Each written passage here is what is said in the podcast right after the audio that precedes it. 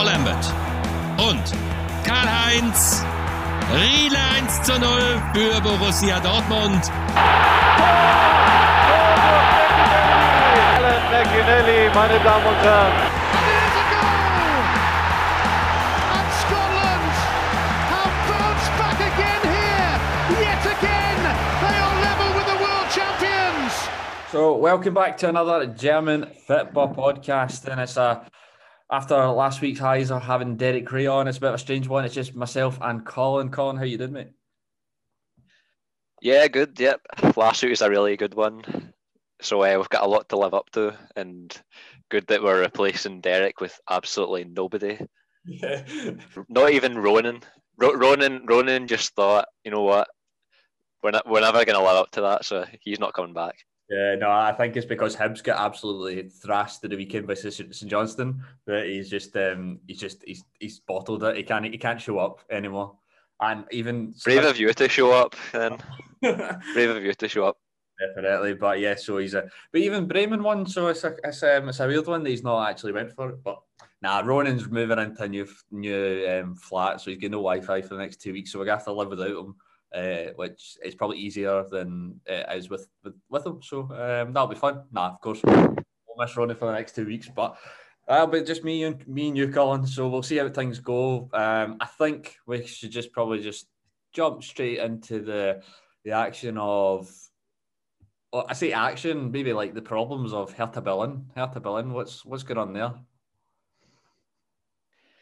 Well, they became probably the first team in years to get hammered by Werder Bremen, um, which no surprises when Bruno Labbadia was sacked. So if we're if we're starting in the actual game, then I don't know. It was it was a similar. I think it was a similar story to the Hoffenheim match that came midweek. Like I think they they have controlled a lot of the game in spells, but just weren't clinical. And another game where they're absolutely shambolic defensively. I mean, I, I, there just seems to be a real lack of communication in the defence. Alderete really hasn't worked out, and I think he was playing alongside Niklas Stark as well.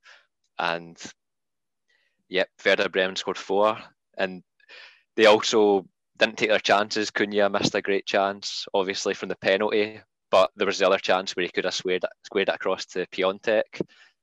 So really, both ends of the pitch, they had real problems, and it was no surprise when Bruno Labbadia was sacked during the week. Yeah, definitely, and it's um, it's you know Labbadia is it's, it's a strange one because I saw a stat that he's actually not. I don't think he's actually had a, a game with a crowd in Berlin because of when he, he Really, So I don't I don't think he's actually witnessed um, the Berlin fans, uh, which is a really strange. Must be really strange.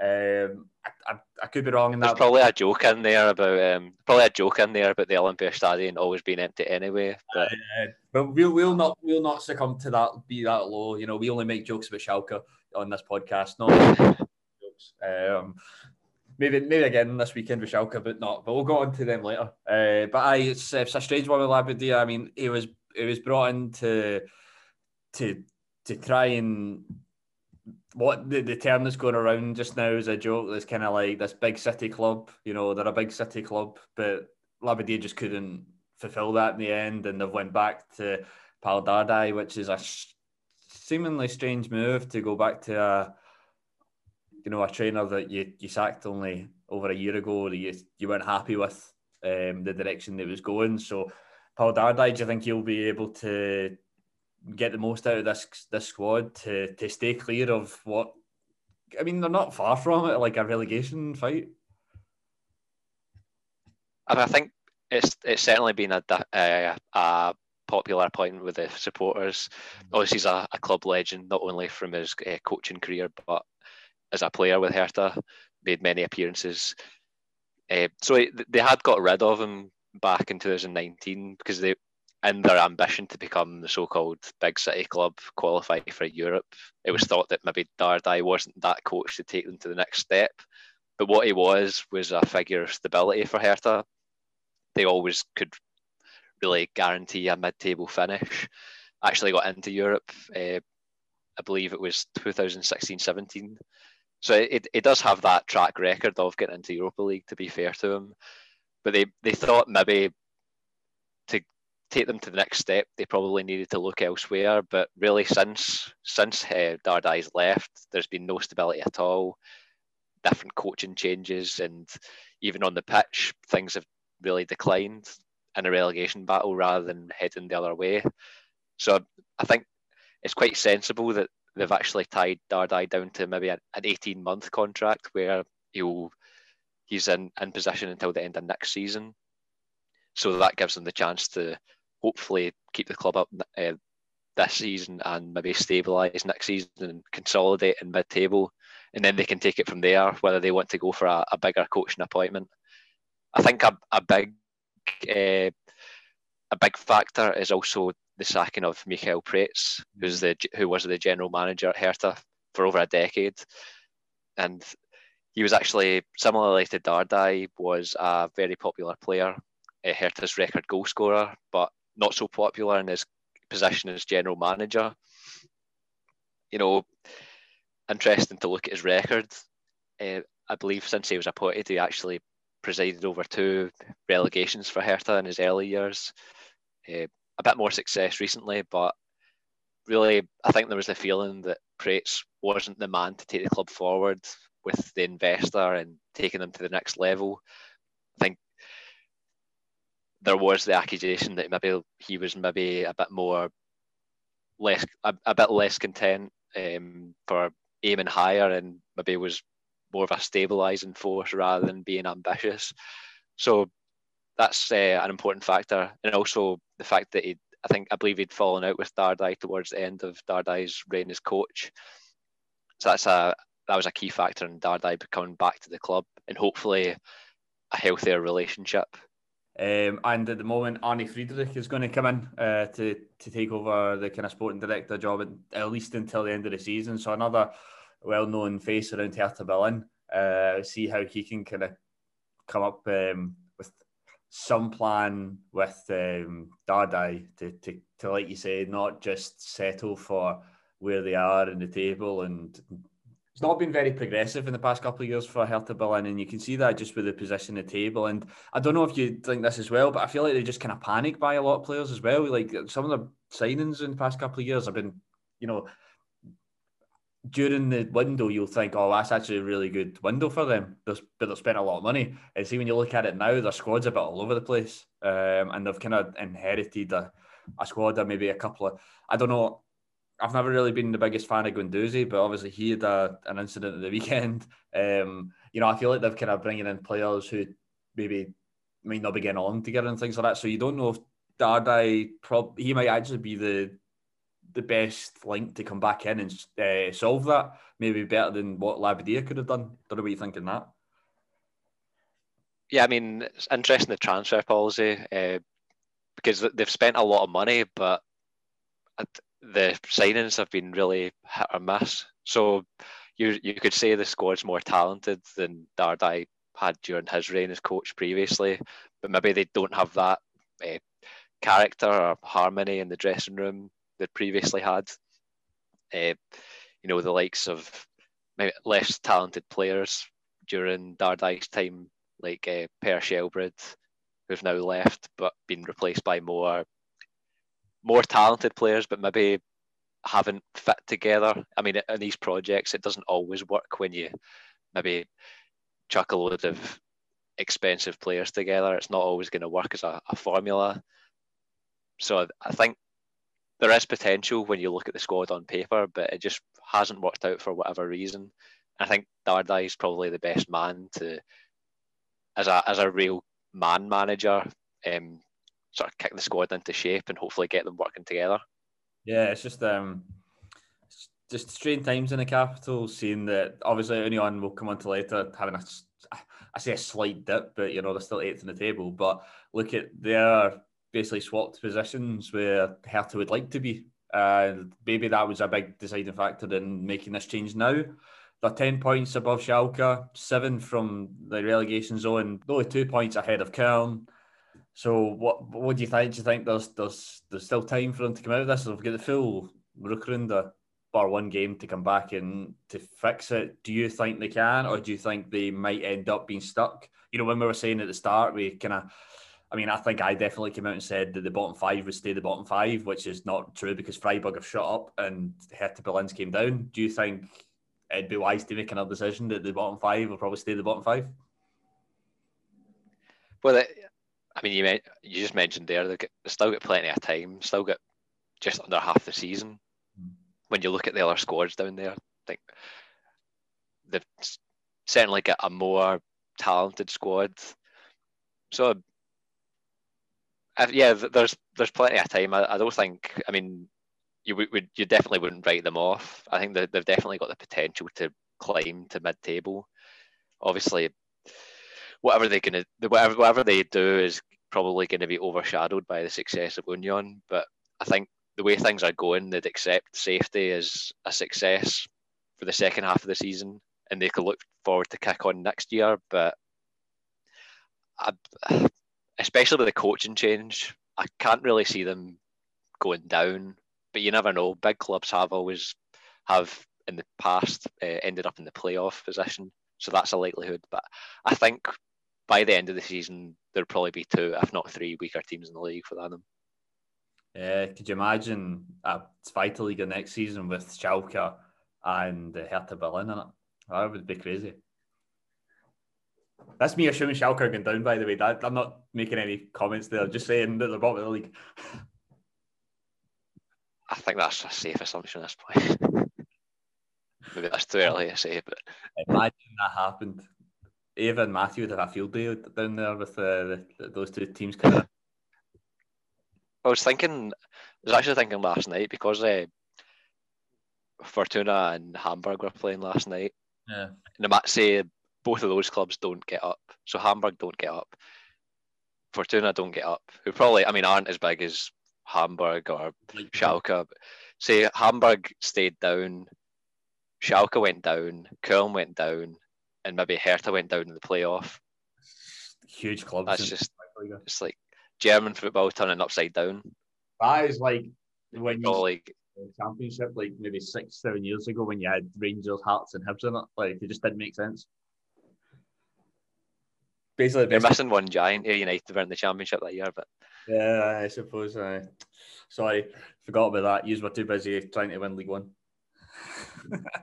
but um, we actually ne- we actually nearly get relegated to League Two that season. So uh, so aye, let's just United, you know, let's just keep them. I don't know why I brought up here. Let's just. Yeah, I mean, take that out. Take that out.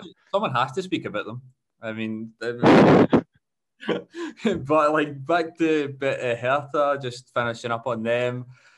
I mean, we'll we'll go into more detail of their their their game away to Frankfurt next week, but it's not the best first game for Dardai to come into, is it? No, I mean, I think even counting the clubs at the top of the table, Frankfurt are probably the team you don't want to face. That upward momentum, particularly with the sign of Luka Jovic yeah. and the continued form of Andre Silva as well. Um, it's probably the side you don't want to face, particularly away from home as well. But I think in on in the same vein, that makes it maybe a free hit for Hertha. There's probably no expectations that they're going to go to Frankfurt and win. Maybe rather that is not a first game where the, the pressure's on and they're facing one of the relegation rivals. So I think even even a good effort would represent an achievement for this match, and they'd probably kick on after that. Hopefully, some easier fixtures to try and get some points. Yeah. Right. So we're, what we're going to do anyway today is just um, review last week the match day 18 and just look at what's going to come up for match day 19. But we obviously spoke about Hertha and Bremen there for a bit. Just looking on the Bremen side of that 4 1 win, that was actually quite an important win for them. If you look at the table, if they lost that game to Hertha, they would have been only three points um, ahead of Köln. They've maybe gone back down towards a relegation fight. It would have been a bit bit worried for them. But you know that now you look at them and they're now a point from tenth. So big win for them. Definitely, yeah.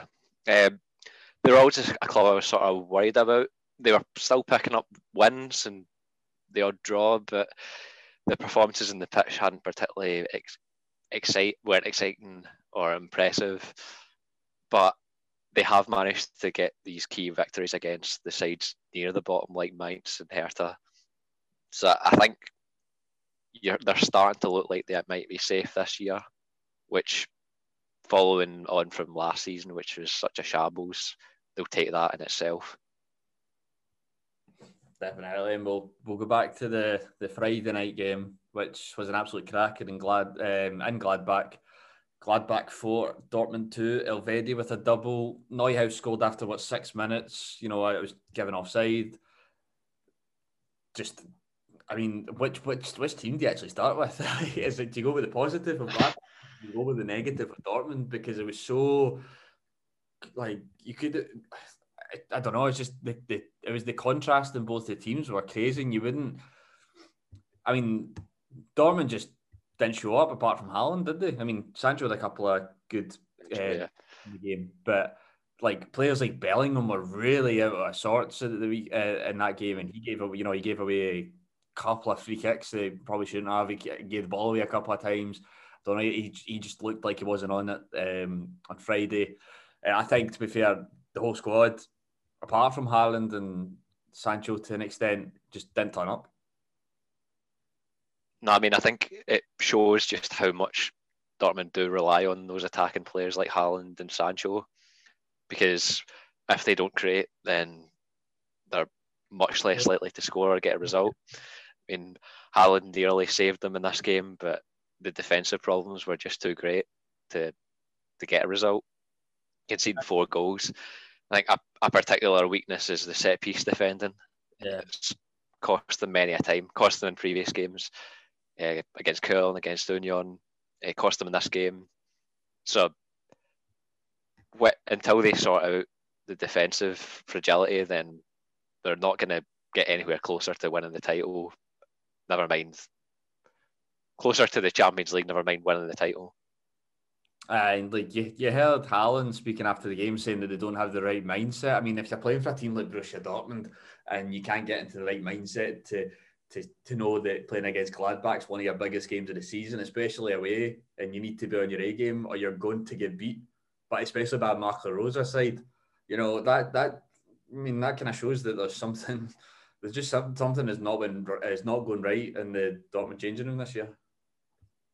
I mean, it's something that sort of vague chat about mentality. It's just yeah. been going back the last few years now. I think, I think, uh, was it Hummels that mentioned that maybe last season? And I remember Favre's first season where they came so close to winning the title. They were a few points clear, but ended up really throwing it away due to, I mean, silly, silly losses against the t- uh, teams like Augsburg. Mm. I remember it was discussed then that they had the squad and the talent to win the title, but they just didn't have that that mentality. But until you actually maybe see the squad in action, see what the dressing room's like, it's hard to talk about. Yeah. You can only really see what, what's on the pitch.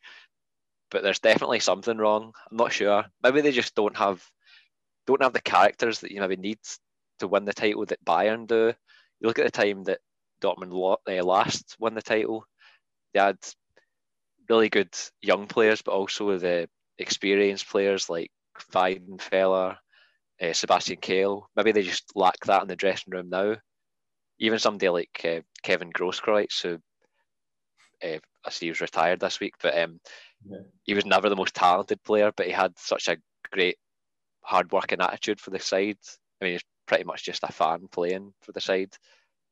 Maybe they just need more of that, and I don't know. Maybe maybe they're missing that in this side, which and that's what's that's what's having the, leaving them short.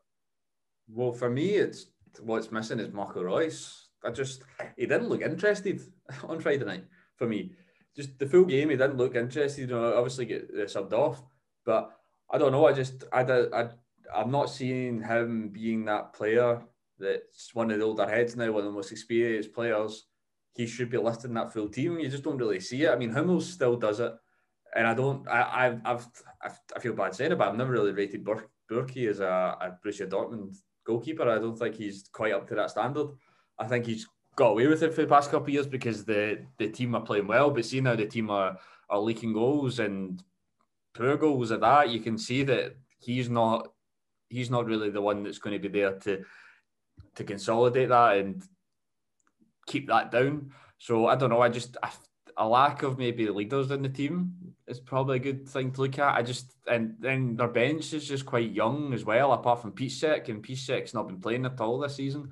Um, very rarely coming in, so it's a very young bench as well. So maybe they don't understand the that. Maybe they do, maybe don't know them, but maybe it's just the implications of playing for Dortmund at the moment and understanding like going into like I said, going into a game against Gladbach, you need to be on your A game. You can't be you can't be talking about mentality or in the right headspace after getting beat by Gladbach. But to be honest, I think we should just talk about the positives from Gladbach now because great performance for them. They're, they're, they're starting to they're doing what we said they should be doing, and it's like after the Champions League's out of the way, just focus on the league. They've pushed themselves up to to fifth in the table. You know, they're only four points of Leipzig now. I mean, positives to me, I thought um, Sabani, seen him back playing really um, and being one of the main players. He's been really impressive for me. Obviously, he he was one of the ones that was kind of suffered with the long COVID. This has been called like he generally couldn't train or plane for so long. Uh, and what a goal he scored as well. Yeah, I mean, you yeah you mentioned him, Jonas Hofmann, who have talked about previous weeks as well. Really key players that had been out for the side, and now they've come back they don't have Champions League at the moment. That's on the break, so they can fully focus on the league. And I think since New Year, you could say that they've been the most impressive side, particularly beating Bayern and Dortmund, and really back in with a shout in the Champions League. Uh, I think you could say uh, Marcus Thuram coming back is a positive as well. Yeah. Uh, neglecting the circumstances where led to suspension very controversial, obviously, but he came back and, and scoring form immediately. So that that's a big plus for them because there's the controversy surrounding Embolo, and I don't think Plea really stepped up to the mark in the other striker's absence. So I think it's uh, it'll be key for them that their strikers are firing, and if Thuram's back in and scoring, then that's a big positive for them. Uh, definitely. I mean, I, th- I thought the backline played really well. I mean, despite you seeing the two goals, but the two goals were very well worked, especially between Sancho and Haaland for them for both goals. But Elvedi obviously got on the score sheet twice, done well. I thought Zakaria was quite important. You know, he he missed a lot. Like you said, it's another player that missed a lot at the start of the season, and maybe is a reason why they were going towards mid-table in the league. But I think um, Neuhaus just again proved his quality. I know his goal was offside, but what a finish that was. Uh, did well to, I mean, it looked like a mistake from Bellingham. I mean, you can see there was a foul. He did push him, um, but the the the kind of just the intelligence for such a young player, uh, it's just something we've not seen. I mean, can you com- is that like a player you can kind of compare him to? Like, I don't know, is, is he a Kroos, a Kroos type or uh, you know, he's not really a Schweinsteiger, but like kind of one of those golden age German um, national team from when we were growing up. You know, he's just he's just such a clever, intelligent player. Yeah, I mean, I've, I had seen him, I've read him being compared to Schweinsteiger before, but I think they're different. He's more, he's always looking forward. He's always um, making forward runs, and I think he's got that attacking threat that Schweinsteiger didn't really have, particularly in his later years. So I, am not sure that is the best comparison, but mm-hmm. uh, he's really he's developing into a, a, really good attacking midfielder, and I think he's attracting a lot of uh, transfer interest as well. So hopefully they can keep hold of him for at least next season, but it's maybe looking increasingly doubtful with the interest that's coming towards him. Aye. Um, so Dortmund still in the dumps, and that's um, Gladbach just flying again. But speaking of a team that's flying, Freiburg beating Stuttgart, that's a really big result for them, to be honest. For a team that was um, that we were all quite impressed with uh, from the Hinrunde, um, to go and to go and beat them, especially being a goal down, very impressive result for Freiburg, and just kind of keeps them going up the table. And you know, look at them now; they're still they're still ninth. They're still only three points from a European position. things are looking good um, down in Freiburg. Uh, right in the mix for European qualification, which a few months ago would never have considered.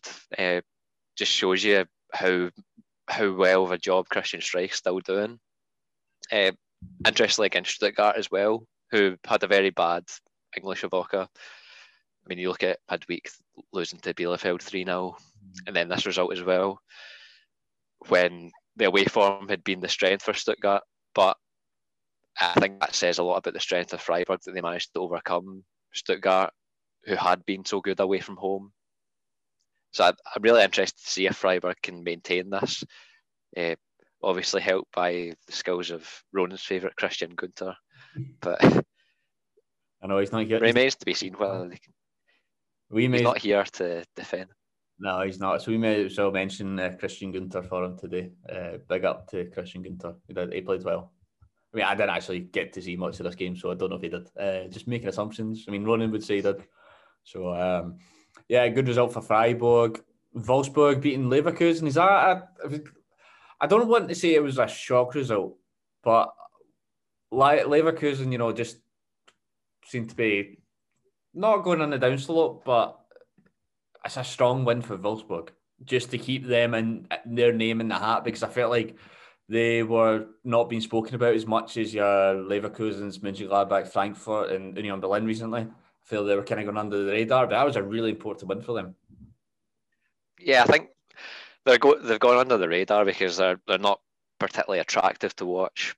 They just grind results out, which the evidence being on Saturday, which they managed to do against Leverkusen. Mm. It was actually the one I watched on Saturday afternoon. It was actually a pretty poor match, like not much in the way of opportunities. But you know when the when Wolfsburg go ahead, then it's always going to be really difficult to to equalise and maybe for Leverkusen to go and win the game. So this is a really disappointing one for themselves. They've really taken themselves out of the title run in the last few weeks. The results like this, but Wolfsburg are right in the hunt. And I thought that was a was a great header by Ridle Baku as well to score the goal. Yeah, he's, he's looking like a, a really good, um, you know, young German player coming through at the moment, and I think Mainz will be really disappointed to not actually manage to keep a hold of him any longer. But as we'll talk about, I mean, next week we're going to do a bit more of a transfer kind of chat, but you can kind of tell where Mainz are going that they're, they're, they have to end up getting rid of some of these players. And they, to be fair, was it 10 million ended up ended up going for? I mean, that's, that's, that's good money for Mainz and bit of a bargain for Wolfsburg. Um, but yeah, no, I think they've they've still lost. They've lost the least games this season, along with Bayern and Frankfurt with two defeats so far.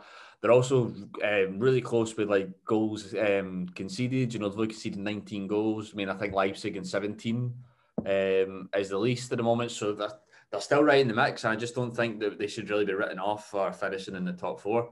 Because at the moment, I I I think Bayern now with their, their gap, uh, which we'll go into, you know, that they've created with teams dropping points. I think with Leipzig, Leverkusen, Gladbach, Frankfurt, maybe Dortmund, you know, fighting for second to fourth. I think um, it's going to be quite interesting going into the, the end of the season. Yeah, they're the. I think they're certainly the dark horses for the Champions League. The one you probably wouldn't have expected going into the season, but they really have gathered a bit of momentum over the last couple of years uh, with top seven finishes. So, I think no Europe has helped in this season. I think so. Yeah, the way the fixtures have been crammed in, I think I'd, I'd definitely say that. Uh, it's given them. I mean, obviously financially that wouldn't have helped them, but in terms of on the pitch, they'd probably say it's worth it if they can use the no distraction to try and qualify for the Champions League.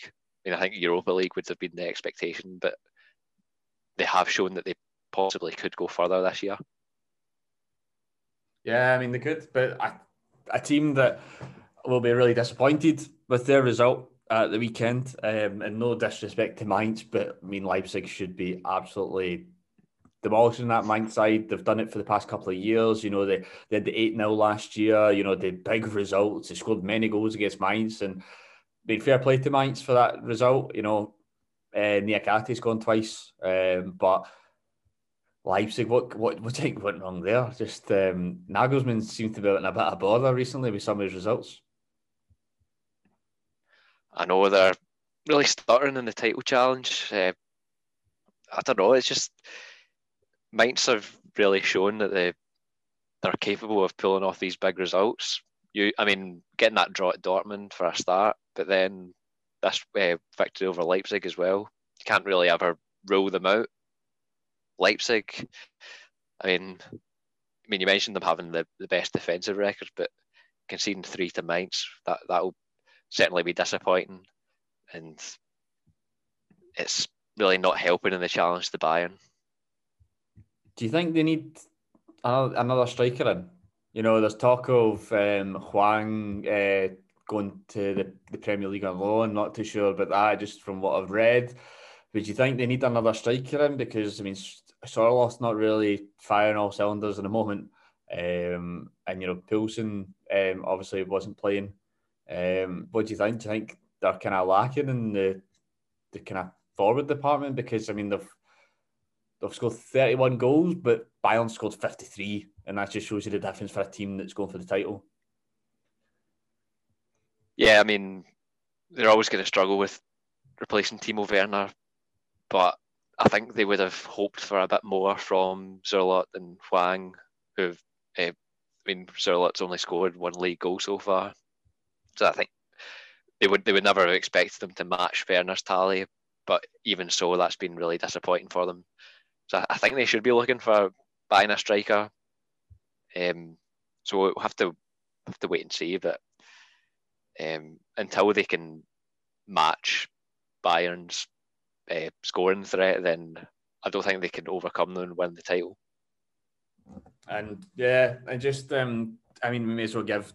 I say, may as well. We, we really should be giving Mainz some great credit because Bo Svensson's came in and he's he's done a good job since he's came back. You know, um, it's a Mainz, former Mainz player. It's something they like to do. Obviously, losing Mateta um, was would be a really big loss for them. Um, but some of the players have brought in like Da Costa and Kohr, probably really good signings for them. Um, and Stöger obviously starting to get more game time now. I mean, is that, that that's the result a Schalke or a Köln is not going to get right now? Do you think that might help them in attempting to to push out of this this relegation zone? Yeah, definitely. I mean, previous seasons have always managed to pull out these results, often against big teams. Uh, that's pulled them to safety.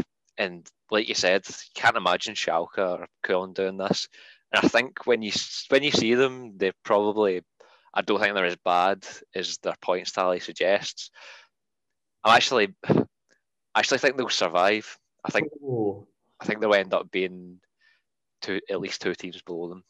So that's a bold prediction. But I mean they're still five points off Köln, aren't they? Uh, I think they'll catch them up. Oh wow, interesting. That's a that's a big call uh, because I'd Mainz dead and buried, and I think they would be if they didn't beat Leipzig. But that's a really important three points. And when you're at the bottom, like you can say one one is is isn't big, but one win for a team at the bottom is huge. That three points could be massive come the end of the season. I mean, obviously Dortmund, um, Köln beat Dortmund to get that three points. That's kind of the three points they don't not deserve to get, but they shouldn't go into the season thinking we're going to get three points off Dortmund. So Mainz have now got against against Leipzig. Where's Schalke going to get theirs from? I mean, they can't just beat Hoffenheim. Like that's not the that's not the, that can't be the big scalp of the season. Um, so maybe that's something at the end of the season they'll look back on Mainz and think four points against Dortmund and Leipzig. That's really good return. Um, so it's an interesting one. I don't know. I can't. I don't want to come out and say that they'll they'll say survive because I don't. I'm not sure they will. Um, just just looking at the other the way the other teams are going. But if we we say that, go on to the next team of Bielefeld, round about there. That's just a real. That's just a result they don't want to have. That's to to have the high of beating Stuttgart three 0 to go five one down. Okay, fair enough. It's a very very strong Frankfurt side at the moment. A Frankfurt side in form. A Frankfurt side that's is exciting to watch. Uh, I you look at Jovic, who's just going to score every time he's on the pitch. but five ones and another another big because was it not four? They they they beat four one uh, by Bayern. You know, a couple of big scalpers have taken now. They don't want that, or they're going to end up being the team that replaces Mainz in your eyes, maybe. Well, the defensive record was what had been their strength previously. So this is a strange one. I mean, they have they have had defensive mistakes in previous games, but I think they they've managed to get a few clean sheets. That's how they've managed to pull out results by maybe getting one 0 wins. And uh, prior to this game, they actually had a superior defence to Bayern's, that record's gone now, obviously. But um, they've still got a better defence than their rivals. Looking at the record, so that is really what they need to build any survival campaign on, because they don't really seem to be scoring goals. Got one today. I mean, not today. Saturday. Uh, Sergio Cordova finally got his first league goal for them, but they should really be looking to tighten up at the back. But maybe, maybe they've just faced uh, Frankfurt at the wrong time. I mean, they are and got really up to, upward momentum. The attack of Jovic and Silva. Jovic not even fit enough to start games, but he's still coming on and scoring goals. So maybe it's a case of Frankfurt being in their stride at the right time and Bielefeld just getting in the way of that. And one one point that I wanted to bring out with Frankfurt is is is it do you, sounds strange, but I feel like since Jovic just came back, Kostic has also came back this season because that's three games that Kostic just played really well and he scored a cracking goal um, at the weekend against Bielefeld. Great strike. Um, that's a really important player for them to have firing, you know, well. And I don't know if, you know, obviously they're both Serbian. I don't know if that's maybe a big factor, but wow, Frankfurt are looking really good at the moment and having Jovic, Kostic, Silva, you know, those players are going to keep them going in the right direction and you know five points from second. They're looking a lot better than they were at the start of the season when they were just drawing games. Definitely, yeah. They always seemed capable of more. Like I thought, I thought they weren't really playing to their potential in terms of results, but there all there always was the possibility that they could get into a run of form where they could push themselves up towards Europe. And now, really out of nowhere, they're now two points off the Champions League places with Jovic and Silva, I mean, that's possibly one of the best attacks in the league, which is definitely going to be of a benefit to them. So I, I don't think Champions League's out of the possibility for them, out of the realms of possibility. Definitely not. Um, but we'll, we'll go into Frankfurt more detail when we get into the match day 19 preview. Just finish up with the last couple of games. Niederlechner's back. Um, Augsburg. Is that a big scalp for them beating Berlin because of how well, I mean, not recently Berlin doing well, but Union were doing well near the top, and Augsburg, if they didn't win that game, again, they'd be close to the relegation fight. So is that a big win for them? Yep, definitely. I mean, they're now seven points clear. So obviously they could be caught with that, but um, I, would imagine uh, that's a big step towards safety for them. And I think a particularly important point is Niederlechner final, finally scoring in the league, managed to get two. So that was what particularly what they struggled with because I think they'd got managed to get goals around the team, like players like Vargas and Caligiuri, but their strikers weren't firing. Niederlechner and Finnbogason not scoring in the league, but now Niederlechner's got a double. So hopefully that'll bring him into a run of form. And it, I thought it was a big game for goalkeeper Rafael Gikiewicz as well, managing to save a penalty against his former club. So that'll be a you will have enjoyed that one. Uh, that, are you are you worried about Union after that, or do you just you know they've had their great form, they're going to take a dip? I wouldn't I, I wouldn't say I'm worried about them because their expectations were always going to be quite low in terms of probably trying to survive rather than going to Europe. So any, I mean, even matching last season, they probably would have taken at the start of the year. So not to say worried, but I'm less confident than I was that they'll qualify for Europe. But that was always just going to be a bonus anyway. Yeah, that was just fun for us to, to watch. So, Union slipping up again there against Augsburg. Big result for the Bavarian side. Then we move on to the Sunday games. So, obviously, spoke about Berlin at the start uh, against Bremen. I mean, there's not really much to say about Schalke Bayern, isn't it, apart from job done and predictable result? Yep, uh, routine victory for Bayern.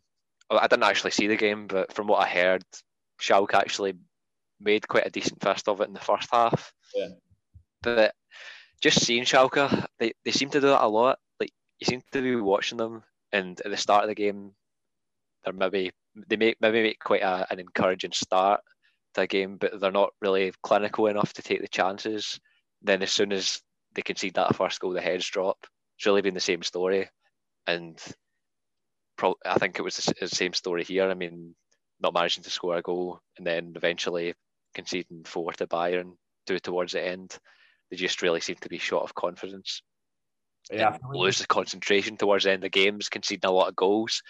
So I think if they were more clinical, I think this is actually more important for the Köln game during the week, uh, where they lost and really shouldn't have. If they were more clinical against Köln, then they could have pulled a result out of that game.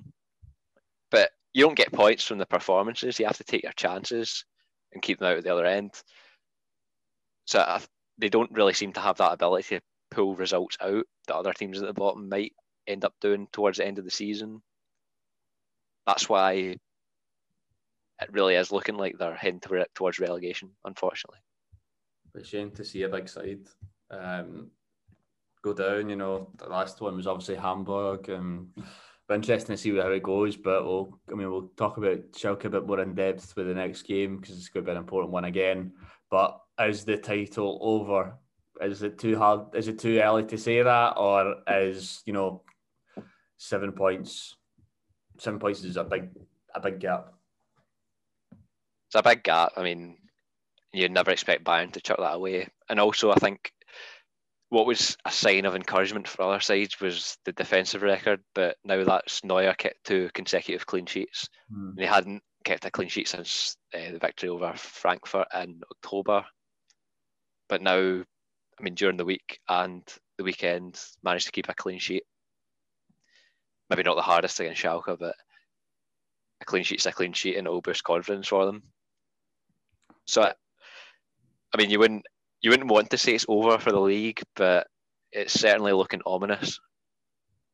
Definitely. I mean, I'm with um, you know, with you look at the 13 points behind Dortmund. This is this crazy.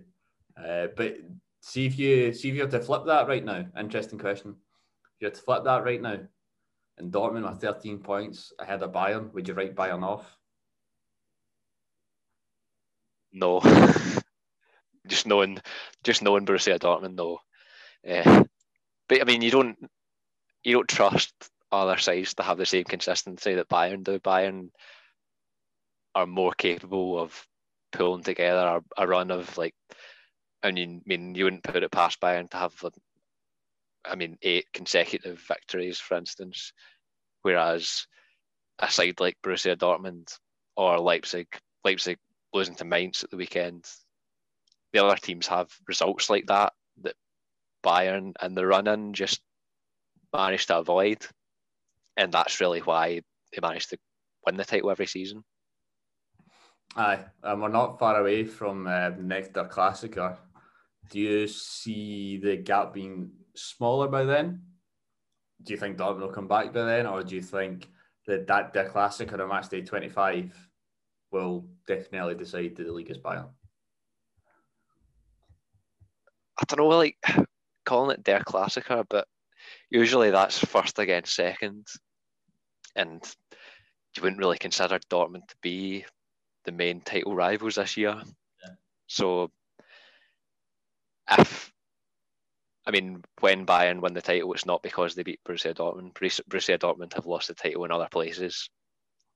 So, I mean, certainly by that point, Bayern could definitely be in a position where the title is over. But because Dortmund weren't the main challengers, then I would really say that would be the point. fair point. Just point out that it's actually match day 24, not match day 25. Um, that that will be happening that game. Anyway, but last game, do we need to talk about the last game? Like, can we can we just skip? Yes, Can we skip over? we have to talk about that. That should be the main feature. Anthony Modeste, what happened? what happened with his career? I thought we'd well, I just I, I don't know. Why does he hate the penalty box so much? He's a striker. He shouldn't. he's just not. He's player when he came back uh, from China. Don't know what he's what he's done in China. What he's eating in China. He's just not came back. the same player. I, I'm a bit concerned in that regard. Maybe after a couple of signings this week, we'll see what happens. I mean, we can talk about more detail. But a 3 0 loss to Hoffenheim, who weren't doing any good either. After the highs of beating Schalke, which is, sounds bad to say in a season where Schalke are doing pretty poor, that's a high beat Schalke, but it was the last minute goal from Jan Thielmann, who I've mentioned recently, saying he's a really good youngster project, you know, and he's when he scored that important goal. Uh, but I don't know, they're just reliant on Duda and Thielmann and I don't know, these involved like playing up front. It's that's that's just what's wrong. It's just not really a. It's not a. It's not a good Bundesliga squad. I don't. On paper, it just doesn't look like a good squad, and when you see them performing, they're. I think they're dreadful to watch. I'm not. You probably think I'm just saying that because you support them, but no, no, no. I I, think justifiably say that they're the, in the worst two, the uh, one of the worst two sides in the division when you see them. I thought they were very lucky to beat Schalke, but I mean Marcus Gisdol, you're probably quite surprised that he hasn't been sacked yet. But they seem to, they seem to just maybe grab a result at the right time where he manages to buy himself a bit more patience. I mean, they beat Borussia Dortmund, beat Schalke during the week, obviously, and draw with Leipzig. that really justifies him. Yeah. You said a Yeah, he's got the draw with Leipzig. Managed to get the odd results, but they can't really build any momentum because either side of that, it's just results like this, losing to other teams near the bottom, just not good enough. And they've always scored 15 goals as well. I mean, obviously Andersson's had his um, injury problems, but they've brought him in to score double figures, and I don't think he will now. Um, obviously, they brought in Dennis from uh, Club Bruges, um, and obviously, I think today was announced Max Meyers came in. Interesting signing there. We don't we'll need to bef- even before we judge him, to see what happens before we can actually judge what kind of player we're going to get. If we're going to get Max Meyer, the youngster was doing really well at Schalke, and Max Meyer, who's done nothing at Crystal Palace. Um, so that's that's there to see. But Hoffenheim, probably a really important one for them to try and propel them out of it. When Kramaric is on fire, Kramaric is going to score you goals, more than one goal a game. Yeah, that's the key. That's the key staying up, having that great striker that sides like Köln don't have really, um, and shows you how much uh, an Englische Woche can turn around your season. Just those two results really puts a, a more positive outlook on the season. Consecutive 3 0 victories. So you never thought Hoffenheim would probably go down, and they're they're always capable of pulling off results like these. It's just a case of whether they can keep this consistency going and head towards mid-table. I'm quite happy to gloss over that game now. Uh, it was got, gone and done. There's bigger games to look forward to this weekend. Um, aye, so let's just move. Like we'll move swiftly on to the games this weekend coming up. Any big ones? Can I shout out to you? Bremen Schalke, Köln Bielefeld's a big one. Frankfurt Berlin. Yep, uh, a couple of really big ones. Uh, probably start Frankfurt Hertha. I think that'll be really interesting to see. Touched on it before with uh, Paul Dardai coming in and really thinking that Frankfurt might be a bit of a free hit where the expectations are low, facing a side in form with a really strong attack. Just a case of maybe keep it, trying to keep the side organised because the defence has been really a shambles recently. So some fans will probably dread to think what will happen during this game, but you never know. I mean, sometimes coaches come in and they really have a, a positive short term effect and they can pull results out of the bag. So I think this should be a really interesting one. Yeah, it could be definitely could be a good one. I'm looking forward to seeing. I mean, without thinking, being a fan, again, I, I also say looking forward to very lightly. Um, Köln Bielefeld, that could be a huge game coming for what who could finish in the relegation zone or the relegation playoff. Yeah, I mean, I think it's as simple as uh, Köln need to win, or I think Marcus Gisdol will get sacked. I'd be very surprised if he didn't get sacked if they didn't win this game because home to Arminia Bielefeld should be winnable for them. They did I mean, lose. They did lose the reverse. Yeah, they lost the reverse fixture, so you never know. Uh, so we'll wait and see. I mean, similar to a lot of the games at the bottom, it certainly doesn't look the most attractive on paper, but I'd, I'll be watching anyway. I'll be very interested to see what the outcome is because it's such an important game for both sides. Definitely. Uh, and for me, just oh wait, before I even before I even move on, Köln sack Gisdol, okay. They're obviously needing someone to help them stay up. What what what do you think the odds of Labbadia getting drafted in? I've already thought that. Like, yeah, very likely.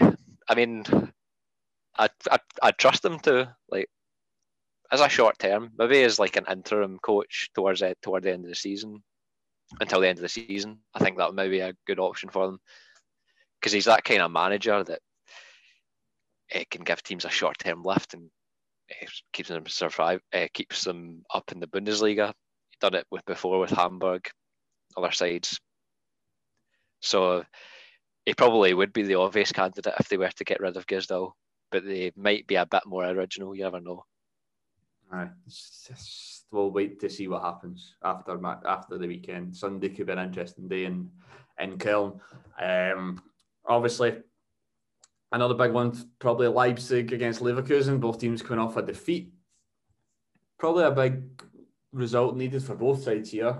And then if if Leip, if Leipzig were to lose this, obviously Leverkusen go ahead of them. Wolfsburg have got a chance to go ahead of them. Gladbach have get the, the chance to go one point behind them. This is all hypotheticals. Do you start to worry for Nagelsmann that he's not going to he's, he's, he's going on a downward slope with this side? I suppose because I think there's been points of this season where you thought they could be serious challenges for Bayern, similar to last season, but just going through uh, uh, runs of games where they get silly results, such as the one at the weekend. So I think, I mean, a, a loss at home to Leverkusen would probably rule them out of the title running. And I think, I mean, you mentioned earlier about Bayern as a title over. I think Leipzig losing on Saturday, particularly, would certainly push that along further. I think because I don't really see Leverkusen as serious challengers. I think Leipzig probably, if any, any are going to be the ones to challenge them. So if you're hoping for a title race, then a home win might be preferable. Well, let's do that then. Let's go through the games for the weekend before we, we finish up with a quiz. Okay, so like Friday night's game, Stuttgart Mainz. What's your prediction? Who's coming out the top in that one? I'm going to go for Mainz. Ooh. With a 2 1 win. Someone's becoming a closet Mainz fan. Yeah, saying they're going to stay. Right. I'd say it's actually, the, I'd actually say it's the opposite because I want the big teams to stay up. I'd like to see teams like Schalke stay up, and Mainz always seem to, always seems to be a big team that goes down, and Mainz still manage to stay up every season. So I've just come to expect Mainz to stay up every year, and I can see it happening this year as well. So I'm going to go for Mainz. Right, just because you compared them with Hamlin a while ago and you, you want Hamlin to stay up as well? I was not aware that I wanted Hamlin to stay up, but um, fair, fair enough, fair enough. You did make that comparison though. You did say Hamilton Accies are the Bundesliga in the hundred um, review.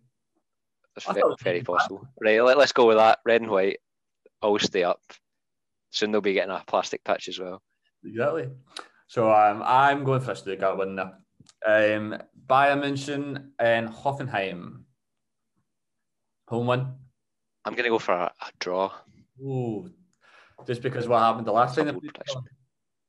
I mean, That was yeah, last season, uh, Hoffenheim won at home. I believe uh, Hoffenheim got a draw at Bayern last year as well. As is the sort of side that seems to have a bit more of a handle on these games of Bayern. Yeah, more likely to cause an upset with Kramaric and a run of uh, a run- run of form. Then there's always a chance that Hoffenheim will maybe be able to score a couple as well. So I'm going to go for Hoffenheim continuing their good run of form and getting a draw. Nah, I'm going for a home win. Um, Borussia Dortmund, Augsburg. Obviously, again, Augsburg came out out on top in the reverse fixture. Dortmund to get back to winning ways. I can't I can't go totally bold, so I'll, I'll go for uh, I'll go for Dortmund for this one. Yeah, I'm going Dortmund. Um, I can't go for Mainz winning, Bayern drawing, and then Augsburg winning at Dortmund. That next, that would just seem like I'm trying to be different. next year we're saying So I'll go for Dortmund. Frankfurt. You never know. You never know. No chance. I think Frankfurt will demolish Hertha at the weekend. I think um yeah, I think Frankfurt will win. I don't think they'll demolish them. I think Dardai will have a short term effect that Nah, maybe take a bit of a back back to basics approach and tighten up the defence a wee bit. So I think I think for Hertha you'll see a you'll see a stronger effort from Hertha at the weekend. They'll still lose, but maybe narrowly by a goal, just by a goal or two rather than a hammering. I just think in Deutsche Bank Park with all their players on song, I th- and that Berlin team, maybe they'll get a lift, maybe they'll get a lift, but I'm going to go for a big Frankfurt win. Union Berlin, Mönchengladbach. Again, is this a bit of an easy one, just given form wise? The this, this Gladbach's going to come out from the capital with all three points. You never know. I mean, Union managed to uh, grab a draw away to Gladbach, which was quite a surprise at the time towards the start of the season. So they've shown themselves capable against some of these big sides, managing to beat Leverkusen at home as well. So there's a chance that they get the result. But I'd expect Gladbach. Gladbach are really in a, a period of upward momentum, attempting to get back into the Champions League places. So I'm going to go for an away win for this. Fair enough. Bremen, Schalke. Draw. I'll go for a draw, which is at this stage probably quite useless for Schalke. Maybe on maybe they'd say that was a, a positive result, but they really need to be looking at wins at this point. And would Werder Bremen win two games in a row? That's, that's quite difficult. Probably not. Aye. Aye, Leipzig. Leverkusen, we've kind of, we've already kind of spoken about that, but what would you give a result on? I'm going for. I'll go for a home win. Get uh, I think Leipzig will maybe get back onto track. That would would be concern for Leverkusen uh, losing another game. Be the concern that maybe starting to falter and slip out the Champions League places if this this form continues. But it is a tough game, so I'd expect Leipzig to go come out on top. I think you've jinxed it, to be fair, because you said about how important Julian Baumgartlinger is to Leverkusen and he's the end of the season. So within two podcasts, gone for the full season, how an important player. So maybe you've jinxed Ondrej Duda is very important to Köln. I don't think that works for every team. Uh, but yeah, so big loss for Leverkusen there with Baumgartlinger um, missing out for till the end of the season, which is a shame. But I'm going to go for a Leverkusen one just to spice things up a bit.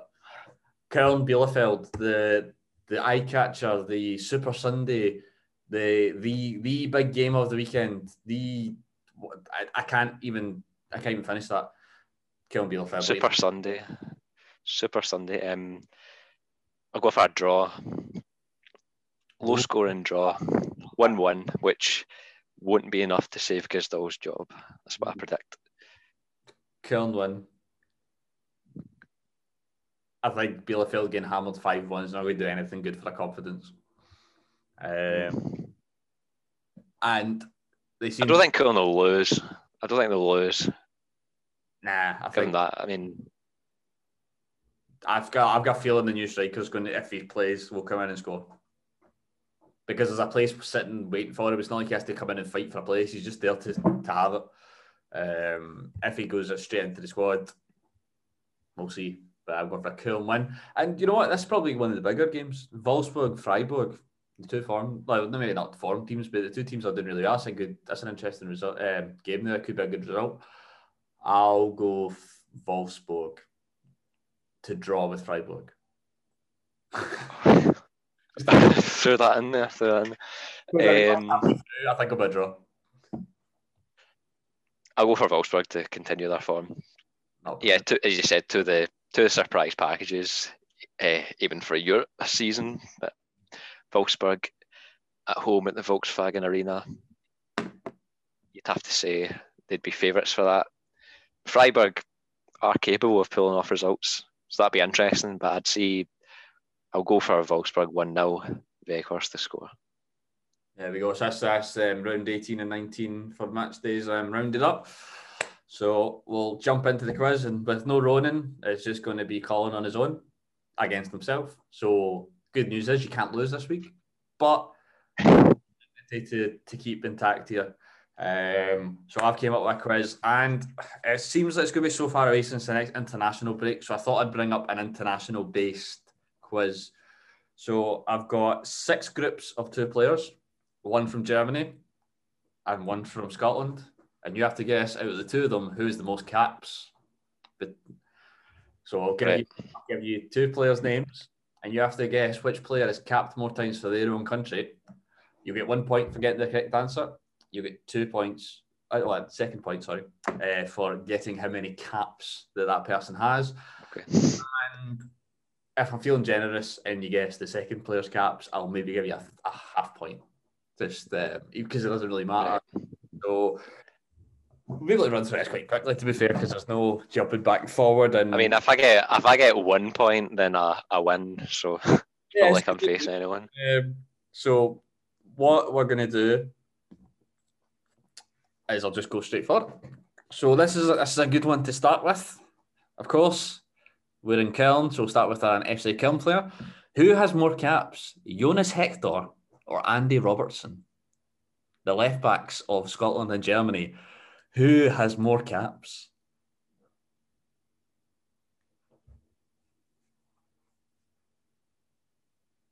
Mm, Andy Robertson, Incorrect. Incorrect. So I'll give you a point if you can guess how many caps Jonas Hector has for Germany. Twenty four. Way off. Jonas Hector has been capped 43 times. Seriously? Think how long Hector's been around for. Think how long they've not a left back for. He played all the World Cup. It's true. As a as a weak link. Um, so Schultz. I don't, I don't think it would be that many though. Like, 'cause you, uh, fair enough. I'll take your word for that. You want to hazard a guess uh, how many Andy Robertson's got? So less than forty three. Uh, thirty one. 40. So, so far in a quiz that you, Forty. can't- Right. if you get a point, you've not got a point yet, and you can. so Jonas Hector. this is all just guesswork. Jonas Hector has dubbed the Dusseldorf player uh, fan there, so that's good. Um, quite funny that. Anyway, we'll move on to the second one. We'll go a bit, bit old school, bit legendary status. Franz Beckenbauer or Kenny Dalglish. Kenny Dalglish. I've made those so difficult. Just Oh, you're joking. so the legend Beckenbauer. Oh, of Franz Beckenbauer or the legend of Scotland, the Kenny Dalglish. Wait, Kenny. You're still waiting on me guessing. Yeah, sorry. Oh no, I said Kenny Dalglish. Sorry, but you're wrong again. Oh, I Franz could. Beckenbauer has more. I had like five seconds. I had five seconds to change my answer there as well. I said Kenny Dalglish like ages ago, and then I had the chance to change it. I So, still went with Kenny Dalglish. how many caps Franz Beckenbauer made for obviously West Germany, but still Germany. It must be a lot because um, Kenny Dalglish is Scotland's record appearance holder, isn't he? So hundred and this is Beckenbauer. Yeah. A hundred and twelve. Incorrect. 103. 103, right. Like, Guess how many Kenny Dalglish has got for a sympathy vote, a sympathy point? 101. 102. oh, Zero points after two rounds. It's not looking good for you. I'm not gonna lie. Um, so you get you get um, right. We're going to go between the sticks now. Germany's Manuel Neuer or Scotland's Allan McGregor. Manuel Neuer. Well done. You finally got one right. How many Oh, does Manuel Neuer have for Germany? right, so he's been the keeper for like about 11, 12 years. Um, 92. Close, 96. Would you like to guess how many McGregor might have or does have? 78. 42. 42. Think about it. Neuer's Yeah, been not, not really been first choice. Neuer's been the first choice for a long time. ter Stegen's hardly got in. Leno never really got in. And McGregor had Marshall and Craig Gordon at the same time. With hmm. that was the so you got that one. So one point to you out of a possible what six so far. That's not very good. Not gonna lie, it's quite disappointing. At least you. so They're probably going to get the number of caps. Come on. I, I That's fair. That's fair. That's difficult. So, uh, but you should be getting the correct players. The next one, Leon Goretzka or Scott McTominay. Goretzka. Correct. How many has he got? It's always the German players. I that's everyone. Um, Goretzka, uh, 22. Twenty-nine. And would you like to guess McTominay's? I was going to do John McGinn because I was trying to get similar players, but John McGinn's got exactly twenty-nine caps as well, so I didn't want to put you off. McTominay, uh, I'll go for 16. 19. Oh. So you've got two. Right, so this one might be a tricky one. So these are the newbies in the national side. Declan Gallagher and Florian Neuhaus. Who has more caps? Declan Gallagher. Okay, yes. You're just breaking the chain of Germans winning. I don't know, Neu- Neuhaus has only got about three caps or something, two or three. He only made his debut like a few months ago. So Gallagher, I'm going to say, has.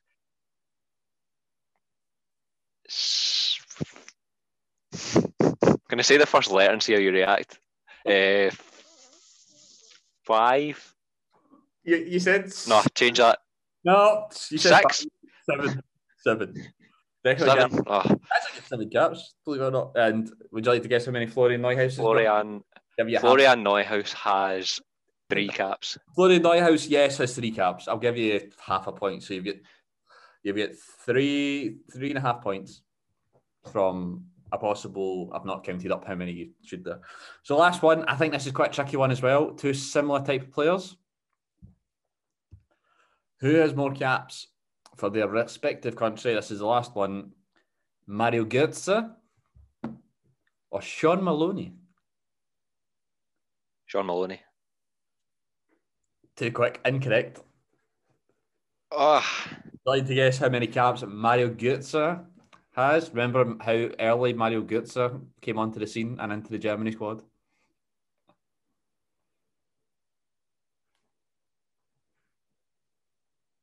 Sean Maloney must have had, must have played across quite a few years though as well. Uh, Götze, so it's more than if it's more than Sean Maloney. Um, Thirty-six. Spin them around. 63 caps. Mario Götze had six Right. caps for Deutschland. And would you like to guess Maloney just for the fun of it to keep some sort of your dignity intact? This has been a terrible. 49. 47. I'm going to say that how close I've been with some of these, I still have some of my digni- dignity. So but I mean, Franz Beckenbauer, come on, he's probably one of the like. I know Kenny Dalglish is like an absolute legend, but so is Be- Beckenbauer was massive. Like, I know it's one game as well. It's no, like, but Kenny, Da- I knew Kenny Dalglish is Scotland's record caps holder, Mm, I and would, I don't think Beckenbauer is. is La- who's Germany's record cap holder? Is it Philipp Lahm, Schweinsteiger? one of them. I don't know. I thought I'm just saying names now. Yeah, yeah. I mean, come on. It's Beckenbauer. Just just just because you had a poor result. Three and a half points. Are you happy with that? How would you feel? How did you feel after that? I would say that that was ridiculously hard quiz, and Really? only, the only person that would get that it would be through guesswork. So I mean, I'm gonna that is a quiz. I'm gonna blame the quizmaster for that one. Well, I can't wait till Ronan comes back because Ronan doesn't complain about the quizmaster. I'm There's no- probably gonna lose one of my two points that I earned there. Keep, quit, I keep Terrible. complaining, so. But um, I, I thought that was quite good. With some tricky ones there with Hector. I, I didn't think you'd guess Hector. I, I knew you'd guess Gretzka, uh, but I knew you'd get Gut- Götze wrong. I thought you'd say Maloney because Maloney had so many caps for Scotland. But there we go. So a poor performance in the quiz from Colin, just just like killing had a poor performance last weekend, and you know at least Dusseldorf's doing okay in the league so far. Keep your spirits high. They're in the top five. No, no draws. No, no drawing their way to promotions.